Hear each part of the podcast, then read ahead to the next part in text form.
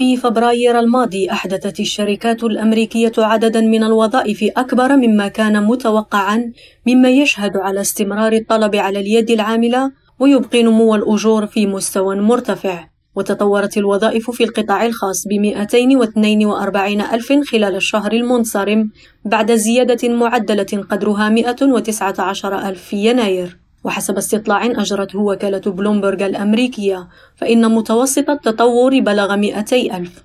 وفي تحليلها عزت الوكالة الأمريكية الزيادة إلى التوظيف في صناعة الترفيه والفنادق وفي مجال الأنشطة المالية. كما ساهمت الشركات التي تضم أزيد من خمسين موظفا بشكل كبير في هذا التحسن. في المقابل قامت الشركات الصغيرة بإلغاء الوظائف للشهر الخامس على التوالي. وتعكس أحداث البيانات أن سوق العمل يظل قويا مما يشير إلى استمرار مجلس الاحتياطي الفيدرالي في رفع أسعار الفائدة. بشرى أزور ريم راديو واشنطن.